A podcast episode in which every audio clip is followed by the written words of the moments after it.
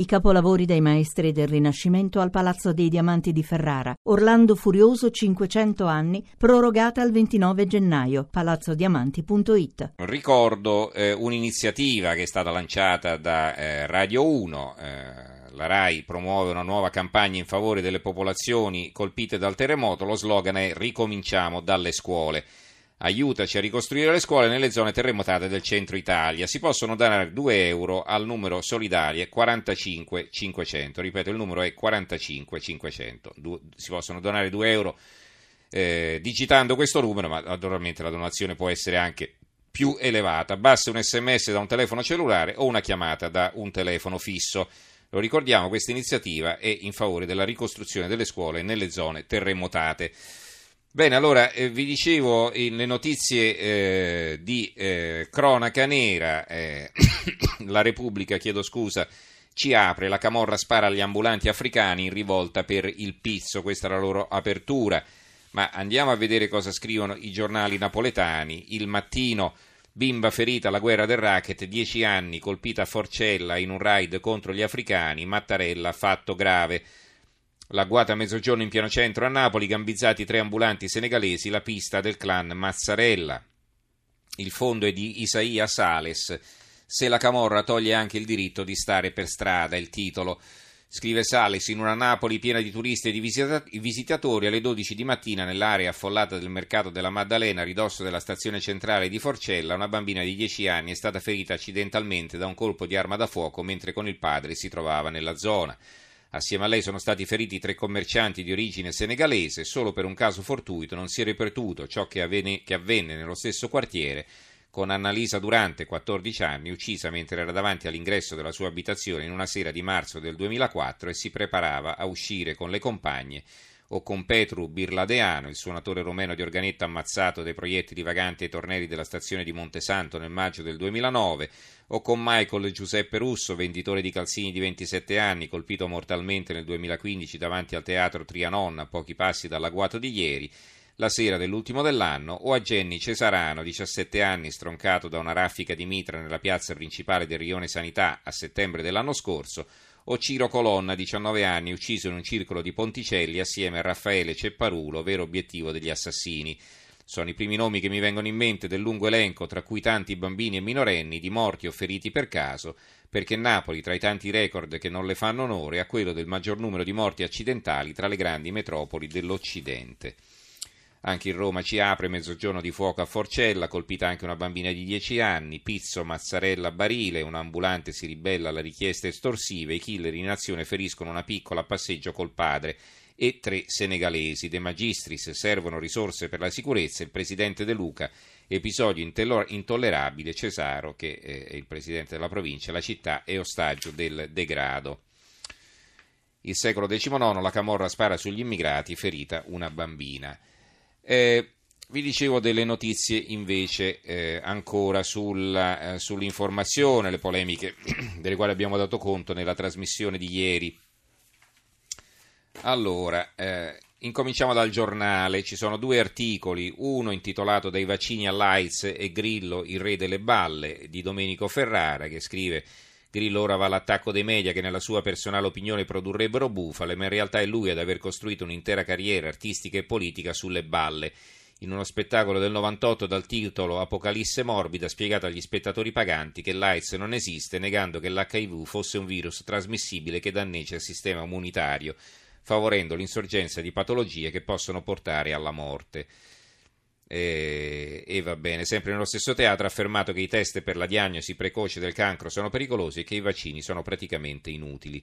Sotto invece c'è un articolo del vice direttore Nicola Porro, solo il lettore può controllare l'informazione contro la censura. Il Fatto Quotidiano apre con eh, RAI la fabbrica delle bugie, se la prende con la RAI, post verità nascosti Lotti e De Luca indagati, balle sul lavoro, botte ai 5 Stelle. Dopo la bocciatura del piano news, ora tocca direttamente al direttore generale Campo Dall'Orto fare proposte al CDA, potrebbe cominciare da quello che raccontano i TG. La Supercoppa italiana vale di più di un ministro sotto indagine, il sì al referendum doveva guarire i malati, il nome della Boschi è un tabù.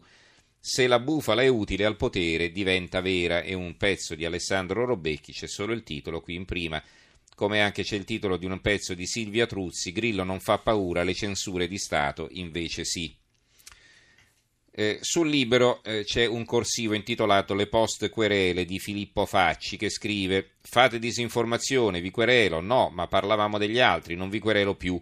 Alzi la mano chi non ha trovato imbarazzante tutto il teatrino tra Grillo e Mentana, il primo che le spara le solite cazzate sui giornalisti e usa come sfondo un collage di testate rubate a TV Blog, il secondo che allora fa un casino in diretta perché nel collage c'è anche lui, la 7, e annuncia querela il primo che allora fa una rettifica penosa e dice che Mentana solo lui è diverso e fa informazioni rispettose della verità, il secondo che allora ritira la querela e scrive un papiro su Facebook perché si è accorto che intanto gli webeti grillini lo stanno infamando lo stesso. Siamo al post nulla somma zero, senza ne sentivamo tutti un drammatico bisogno, Mentana la sindrome da primo della classe lo sapevamo, ma Grillo ha la dignità di un coniglio e state certi che se a querelarlo fossero stati in due, anche le rettifiche sarebbero state due.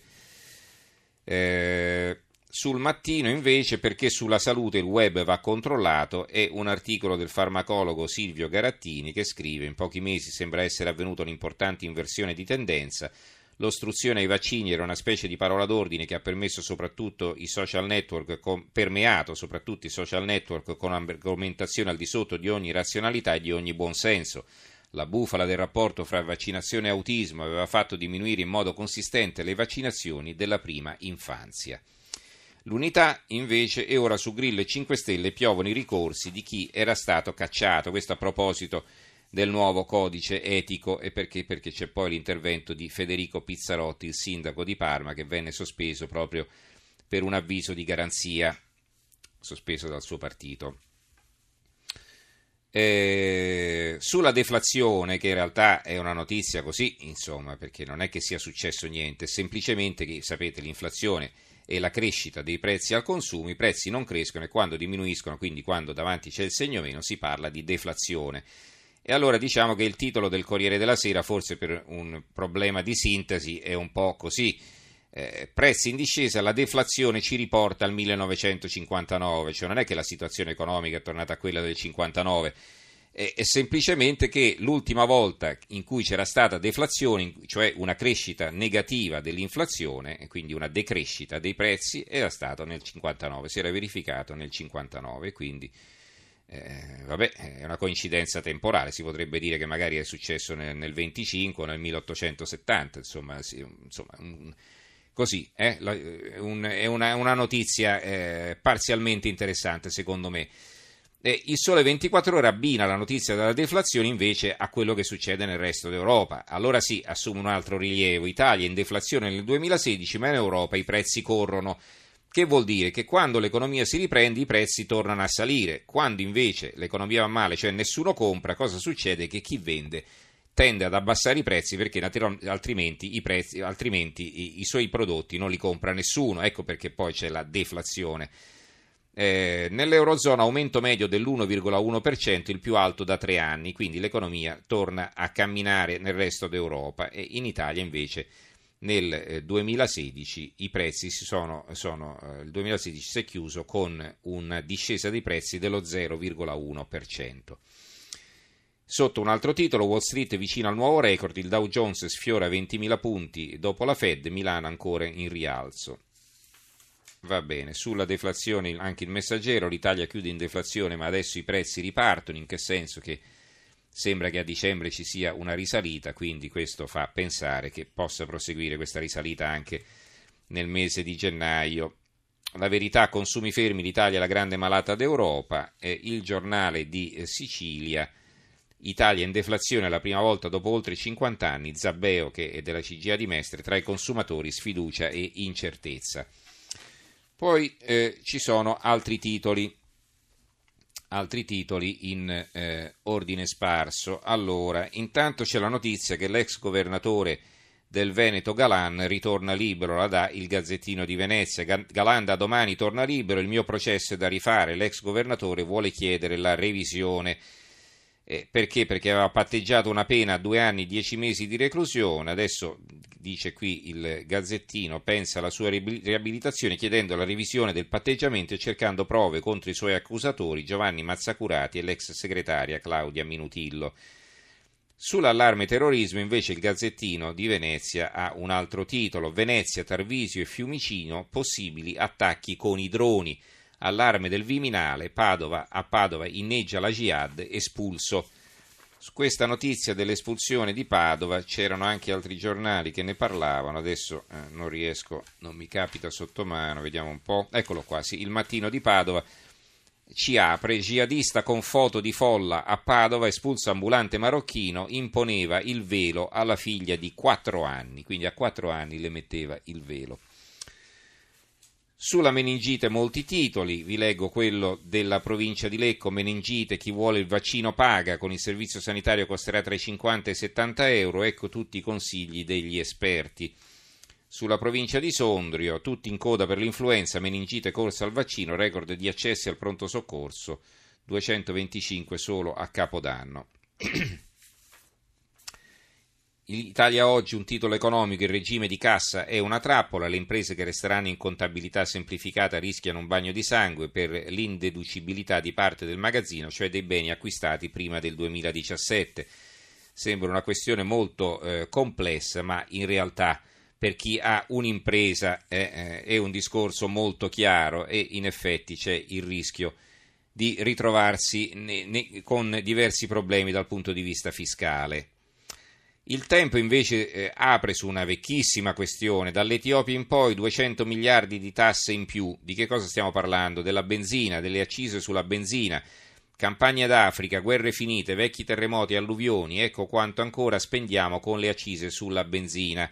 Alluvione di Firenze del 66, disastro del Vaillant del 63, sisma del Belice del 68, crisi di Suez del 56, guerra d'Etiopia del 35. Beh, eh, non è che noi paghiamo soldi per la guerra d'Etiopia, la crisi di Suez, eccetera, è semplicemente che queste accise che furono messe allora ce le siamo dimenticate, cioè il governo continua a incassare quei soldi come se nulla fosse.